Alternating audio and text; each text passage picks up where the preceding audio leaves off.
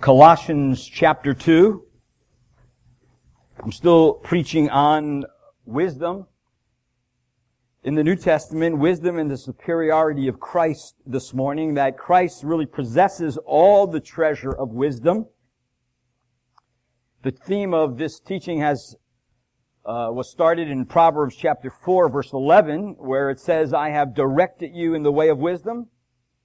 I have led you in upright paths today in the New Testament, in the book of Hebrews, it says, in these last days has spoken to us in his Son, whom he appointed heir of all things, through whom also he made the world. Colossians chapter 2, look at verse number 2. It says that their hearts may be encouraged, having been knit together in love, and attaining to all the wealth that comes from the full assurance of understanding resulting in a true knowledge of God's mystery. That is, Christ himself, verse 3, in whom are hidden all the treasures of wisdom and knowledge. It seems likely that during the apostle Paul's lengthy stay at Ephesus, recorded in Acts chapter 19, the message of Christ had been taken to Colossae by one of his fellow workers.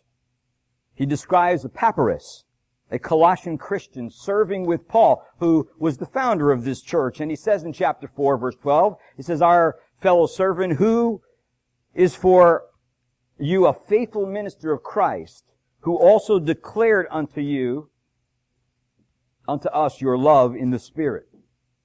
So he went there and he started this church. Now, Colossae was in an inland city, lying beside a river near Laodicea and Hierapolis, located on the main commercial thoroughfare between the east and the west.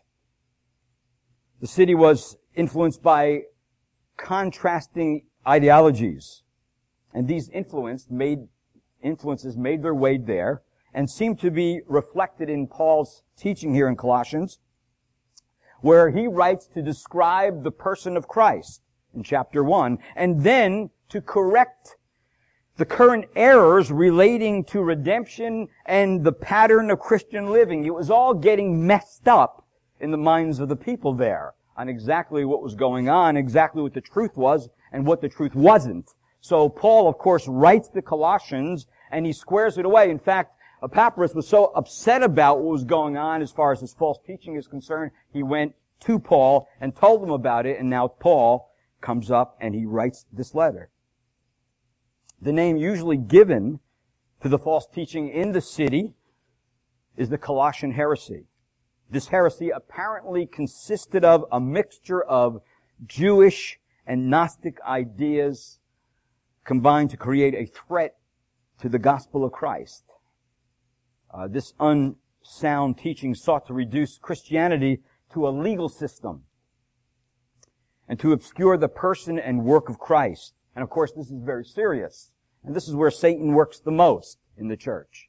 To twist, uh, and in the world, to twist and obscure the person, the character, the work of Christ. So Paul attacks the, the error in, in the Colossian church and gives a, a clear presentation of counter truths. In chapter 1, one of the main key verses uh, uh, in this book is so that he himself might come to have first place in everything. That is Christ. So the purpose and content, content of the book would be in chapter one, that this Christ is described as preeminent in at least four distinct relationships. To God, to created things, to the church, and to the work of redemption. And so this epistle exposes the heresy described in chapter 2. And the presentation of the superiority of Christ is the answer to all such errors. That's how Paul begins to refute it.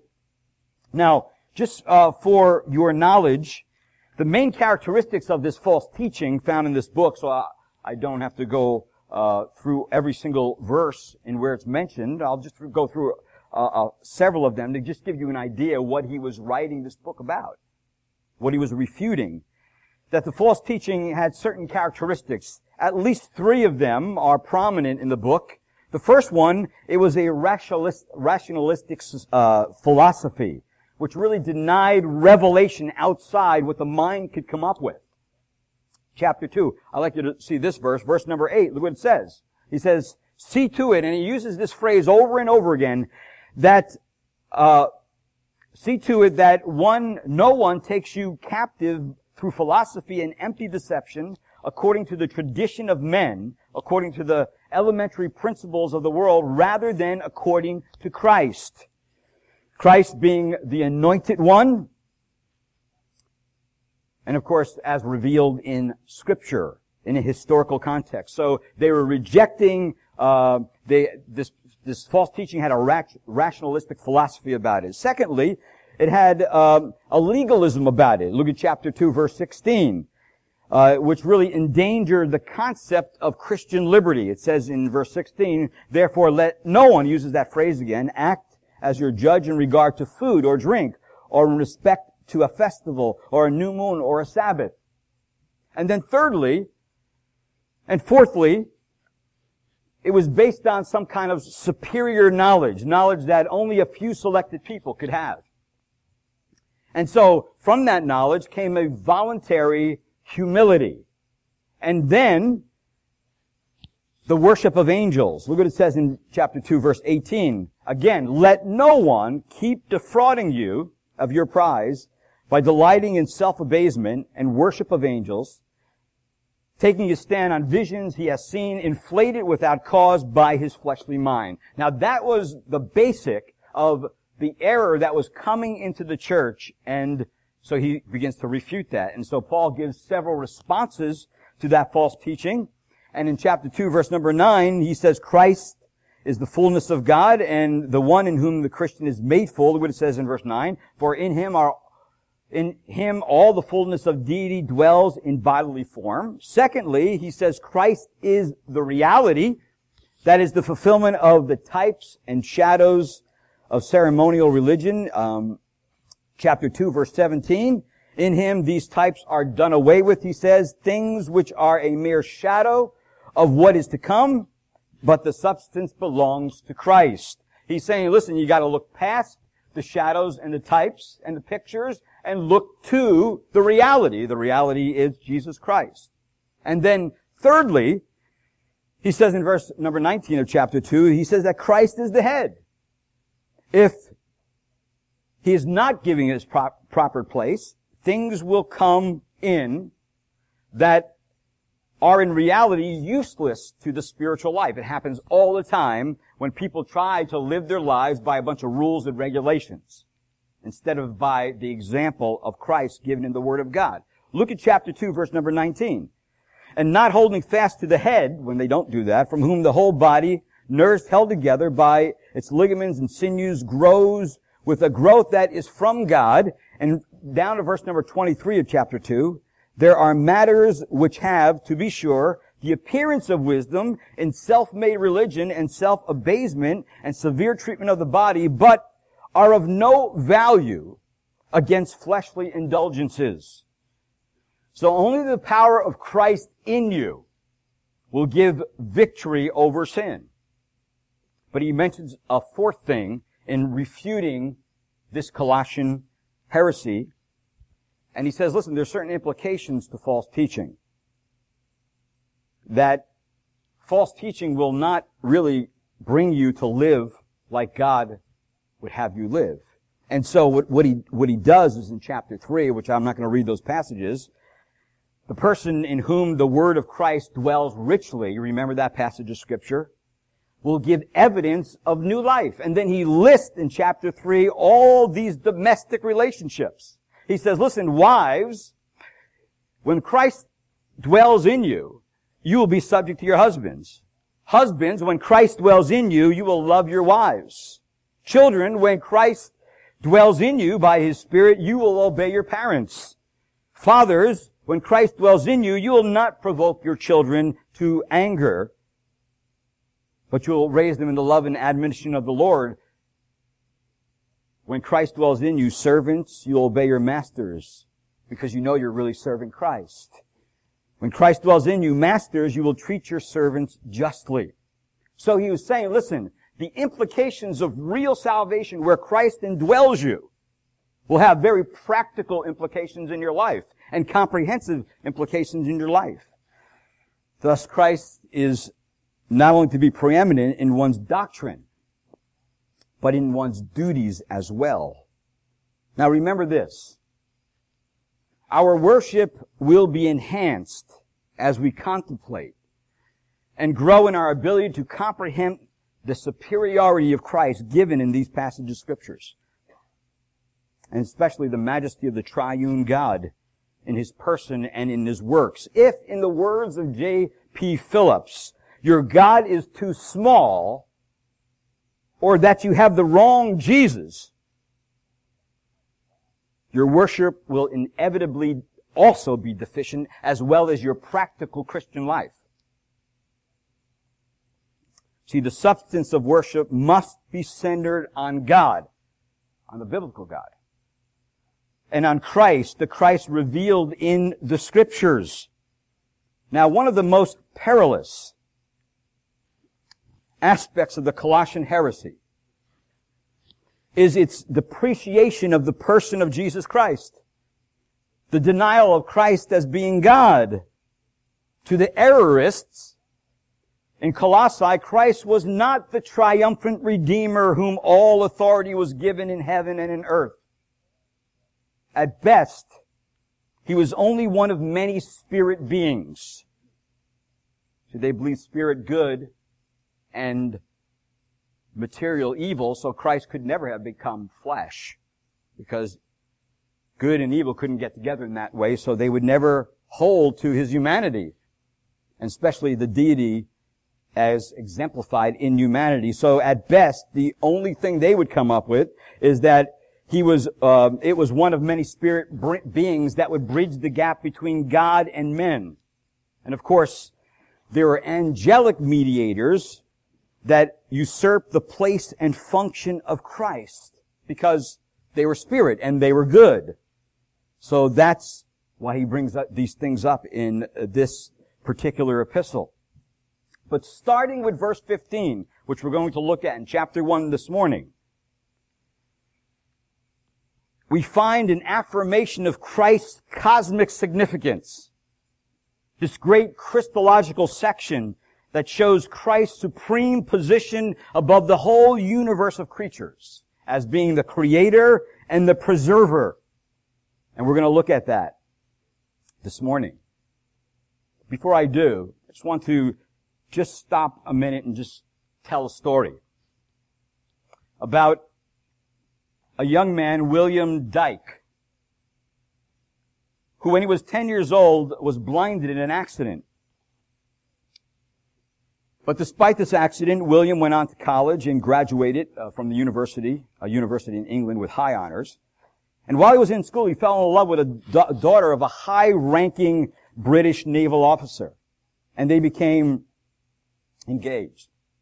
Now, not long before they were married, uh, a, a type of procedure came up that would be able to uh, help him see. He would have to have surgery, but he decided if he, the surgery failed, he would never see again. But if the surgery, of course, worked, he would see, but he did not want the bandages cut off until he was up in front of the church and his bride was walking down the aisle. And then once she was up there in front, that's when he wanted to know whether he could see or not. And so that's what happened. And so that day all the royalty came, the cabinet members came, distinguished men and women came to just witness the exchange of these vows.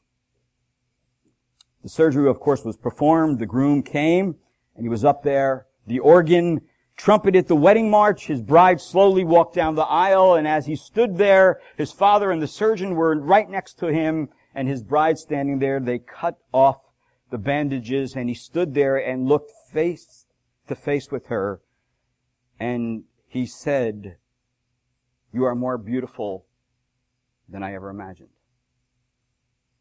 That's the first thing he saw, his wife to be. One day, the bandages that cover our eyes will be removed. When we stand face to face with Jesus Christ and say, see his face, we will say too for the first time, you are more splendid and beautiful than we ever imagined. But scripture has been given to us to begin that process. To begin to understand and look into the face of Christ. Oh, though we see dimly, we are to look and to look steadfastly so we know who He is. So no false doctrine can come and tip us over. But we can stay on the path of becoming more and more like Jesus Christ as we gaze into His face. So there are six characteristics that Paul comes and presents to the Colossian church and he's presenting to us this morning through the Word of God about who Jesus Christ is.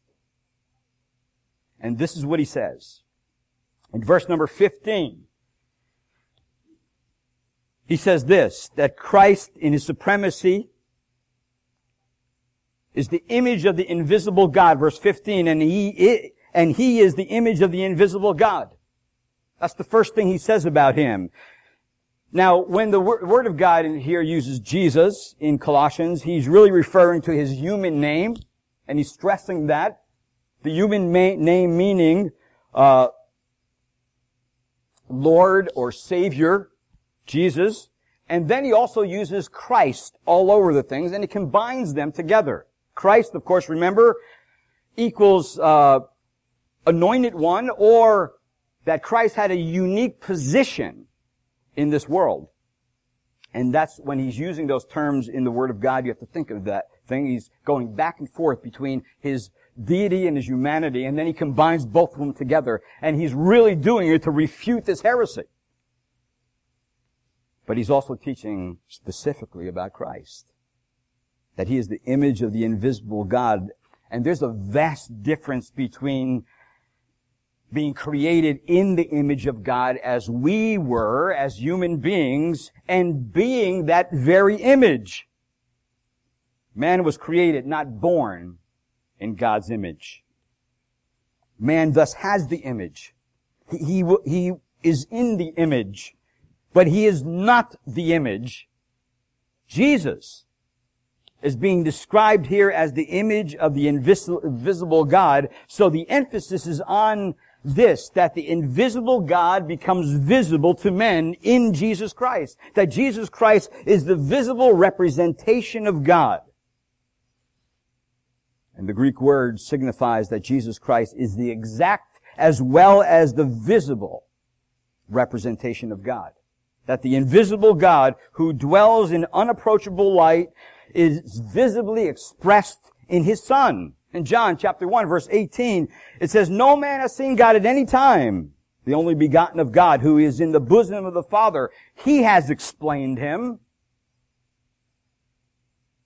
Jesus is the very stamp of God the Father as he was before the incarnation and is now even the Lord said of himself when he was talking to Thomas, he said this, you've been with me so long,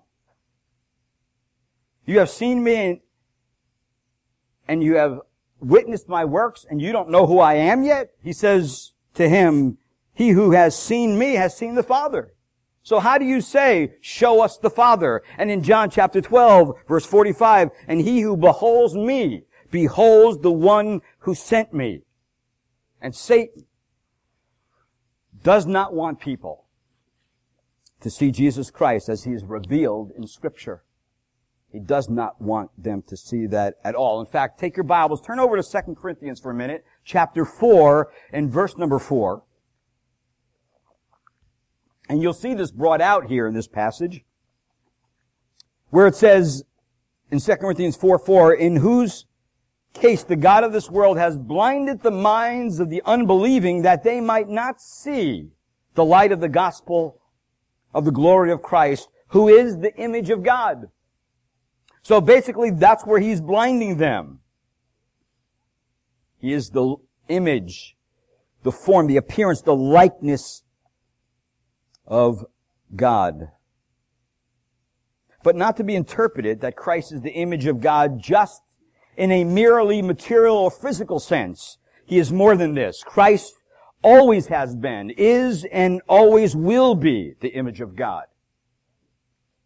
It is a visibility of God comprehended only by the eye of faith. Right there again in chapter 4 of 2 Corinthians in verse 6 it says, For God who said, light shall shine out of darkness, is the one who has shown in our hearts to give the light of the knowledge of the glory of God in the face of Christ. So he first sets out to say this, that Christ is the image of the invisible God. He's showing us his deity. But secondly, in verse 15, back to Colossians chapter 1 and verse number 15, that Christ is also the firstborn of all creation that he is supreme in his divine attributes as communicated to in his human nature. Look what it says in verse number 15 of chapter 1 of Colossians. The firstborn of all creation. Now the firstborn was either the eldest child in a family or a person preeminent in rank and dignity. A man named Lightfoot and others see the word as an allusion to the ancient custom whereby the firstborn in the family was accorded rights and privileges not shared by other offspring. He was his father's representative, heir to him. Management of the household was given to him and was committed to him. Now, following that line of interpretation, we may understand the passage to teach that Christ is his father's representative, heir and has management of the divine household. All creation was committed to him. He is thus Lord over all of God's creation. But I believe that the content text is, leans more heavily upon firstborn denoting rank and dignity. This means Christ outranks all creatures in every situation. He is supreme, head over every created thing. This God-man, in both his natures, towers above the whole created world. Paul wanted to make sure people understood that. And he gives the reason in verse number 16. And the third thing he says about Christ. Look what it says in verse 16. Christ as the creator of all things, for by him all things were created, both in the heavens and on earth visible and invisible, whether thrones or dominions or rulers or authority, all things have been created by him and for him. It further establishes the supremacy of the God-man in his nature above all that is in the universe, in particular above spiritual beings that he also even created all dominions and rulers and authority in the unseen world, all angels. So if this one that I'm speaking of here, that Paul is preaching here to these people who are believing otherwise, that he's saying, listen, he is the creator of the angels, the spirit beings, things that are not seen. It distinguishes Jesus from all creation. When it affirms the whole universe was created by him, that creation here is viewed as a distinct act a perfect uh, verb is used. He created. This represents creation, or we can say it like this, it stands created when Christ speaks. But if you notice in this passage, it says this also, that all things have been created by Him and for Him. But in the beginning it says, for by Him all things were created, both in heaven and in earth. Now, this passage here could mean that they were just simply created by him, and uh, or it could also mean that they were created with, within the sphere of Christ. That is, that in his person resided the creative energy that produced all creation. In other words, creation was in him in the sense that it occurred in the sphere of his person and in the sphere of his power. That it was Christ who is the conditioning cause of all things. It was Christ who is the originator of everything seen and unseen in all that is created. That he is the center of its spiritual reality and locality. The act of creation rested as it were, in Him alone. By the way, not only does Satan want to blind people from these truths, but people also themselves suppress these truths because of their own idolatry. Idolatry is, is the fruit of willful ignorance.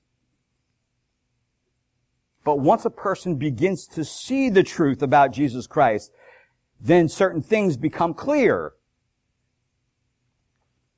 That one of the point of contacts to real evangelism is showing people or telling people that Jesus is the creator. They already know that. All men and women from all religions in all the world, from all time, all right, well, uh, in preaching the gospel, the time of the gospel preaching, knew and know that Jesus Christ is creator.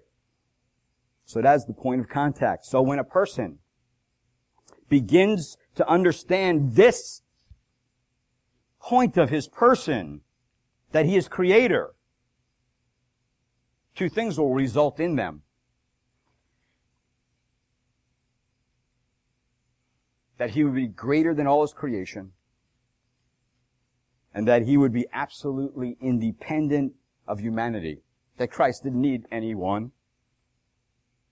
That he was greater than me. He's greater than anything. He's greater than any spirit. He's greater than any power. He's greater than any government. He's greater than all things, heavenly bodies. He's greater than all these things. He is the creator. And then something else will happen as far as man is concerned. Now he'll see, I'm created by God. That the time and space in which I live, as, as Paul tells the people in Acts chapter 17, has been determined by God. Everything has been determined by God. Also, that I was created in such a way as to seek God. And then ultimately, in that thinking process, it will bring a person to realize that I owe my very existence to God. Even Paul said to the people he preached to in the book of Acts, bunch of Greeks listening to him, he said to them, listen, you guys, when you hear the message that Christ, that is the creator, then you have to change your thinking. And you also have to repent of your sin. And he says to them this, being then the offspring of God, you ought not to think, change your thinking that the divine nature is like gold and silver or stone, an image formed by the art and thought of man. Listen, stop thinking like that. It's so embedded in your culture. You think you can pick your God up and take him somewhere. Stop thinking like that. But he said instead in verse number 30, therefore having overlooked the times of ignorance, God is now declaring to men that all everywhere should repent. Because he has fixed the day in which he will judge the world in righteousness through a man whom he has appointed, having furnished proof to all men by raising him from the dead. So here this revelation comes to people about Jesus Christ being the creator and it's bringing these Gentiles in a sense to a place where they're beginning to see, change their mind about him and repent of their sin about him and realize too now that Paul leaks it out that this Christ who created the world, created you and whom you're responsible to, also will judge you. See, so like, uh, Christ needs to be your Lord and Savior. If not, He will be your judge. And He did not necessarily want them to do that. in fact, this is very common thinking in the man of mine. If you take your Bibles for a moment, turn over to Job chapter 12. The other day I was reading in my uh, daily Bible reading, and this passage of Scripture kind of jumped out at, off the page at me. Uh, Job is responding to one of his friends, kind of uh, Job chapter 12 verse 6. he's going through this dialogue with them. And of course his friends are really no help to him. Excuse me, chapter 12 of Job. And um, look down to verse number 6. He kind of uh, is chiding his accusers, and he says this to them. The tents of the destroyers prosper, and those who provoke God are secure, whom God brings into their power. Now, that little phrase there at the end of verse number six, uh, literally is translated who brings God into the, into his hand, or some have translated very literally, meaning that they carry their gods. Okay, I gotta go to this place. Well, let me get my gods. And they bring them to that place. And then notice what he says. After he says that to them, of course they understood that statement. verse number seven, he says, But now ask the beasts, and let them teach you, and the birds of heaven, and let them tell you. Or speak to the earth, and let it teach you, and let the fish of the sea declare to you. Who among all these does not know that the hand of the Lord has done this? In whose hand is the life of every living thing and the breath of all mankind. He is chiding them with a very basic truth that God created it all. And you can't make him into an image and carry him from place to place. All you gotta do is go to the animals and they'll tell you. See, so in this area we are quite blinded as human beings. We suppress that knowledge and Satan blinds us of that knowledge. There's a dual thing against us, but God is shining forth the gospel of His great light into our heart and saving people, showing us it's the truth. And also this great truth is keeping us from all kinds of error too. Now let's just go back to Colossians for just several other things he brings up about Jesus Christ. So in a sense, if we are in Christ, and Christ is in us, we need nothing outside the gospel to protect us from anything. Because Christ has absolute superiority in all things. In verse number 16, chapter 1, verse 16 of Colossians, that he goes on to say this, that Christ is the goal of all things. This is where all things are heading. All things have been created by him and for him.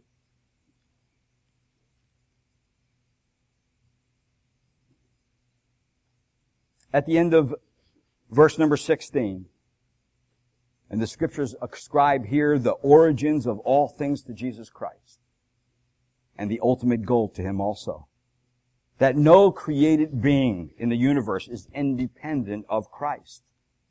That creation itself owns its unity, its meaning, and indeed its very existence to Jesus Christ. In fact, the universe has an ongoing relationship with Jesus Christ. When you come to the Gospels, Jesus is rebuking the winds and the waves and they're obeying Him.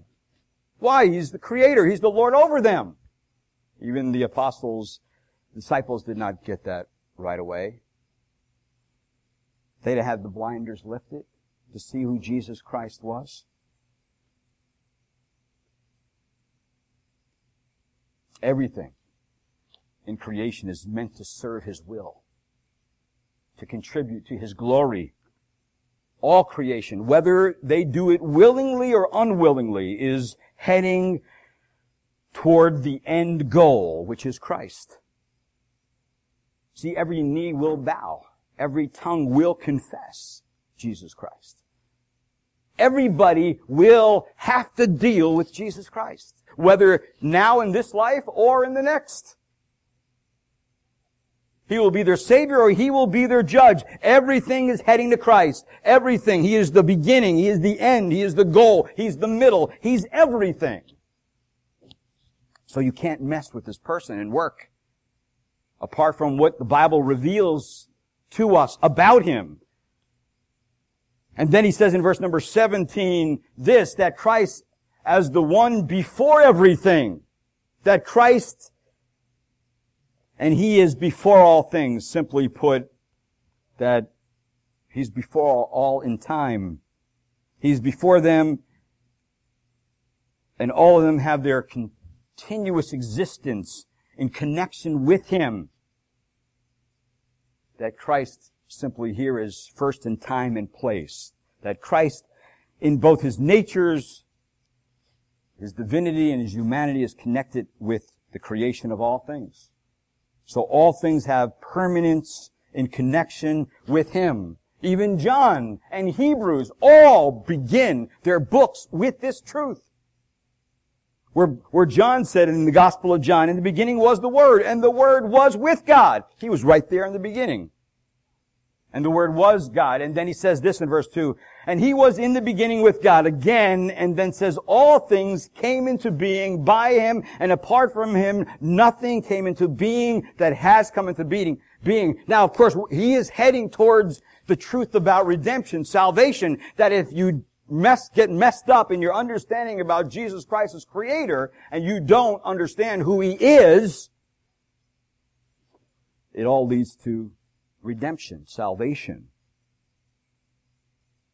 And then he concludes with this in verse 17, at, late, at least with this part, as Christ being supreme over all creation, that in him, in verse 17b, the second part of the verse, in, and in him all things hold together. That Christ here is the sustainer of all things. Not only did he create them, it's an old verb.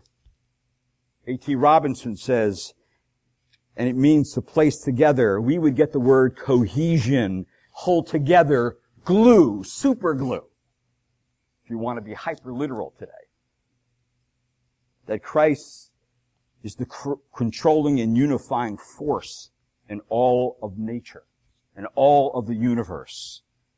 And the Gnostic, the higher knowledge philosophy, that matter is evil and was created by a remote eon or emanation is swept away by this teaching that Paul is giving. And the Son of God's love is the creator and the sustainer of the universe, and the universe is not evil. Christ is the unifying principle and the personal sustainer of all things. Hebrews says it like this, and he is the radiance of his glory, the exact representation of his nature, and upholds all things by the word of his power. And apart from Jesus Christ holding it together, it would all disintegrate. He's saying that's the Christ that I worship. That's the Christ that will and has provided salvation. That is the one, He is the one who died on the cross and rose from the grave. Him!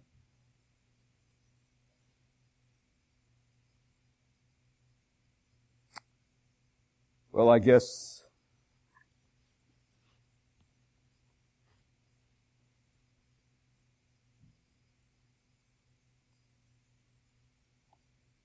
I guess they don't really know what keeps an atom together. Because you have neutrons and protons flying all over the place in this little thing we can't even see. They don't, they don't know what keeps it together. It should explode.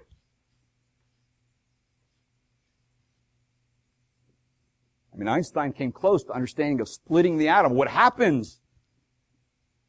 Who keeps it together? God does. Christ does.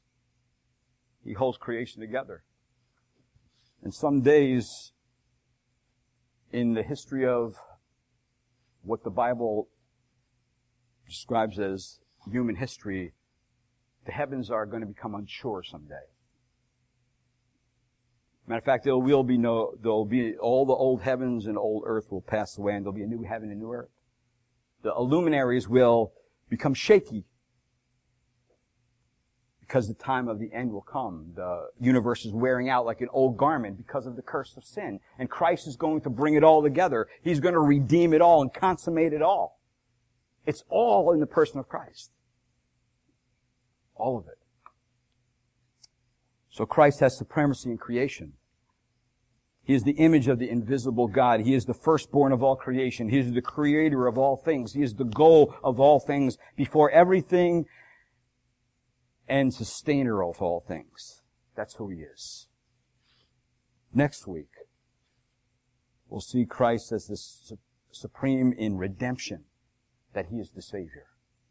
But he first lays out this, these characteristics of Christ as the Creator so He can give a person a balanced understanding of who God is.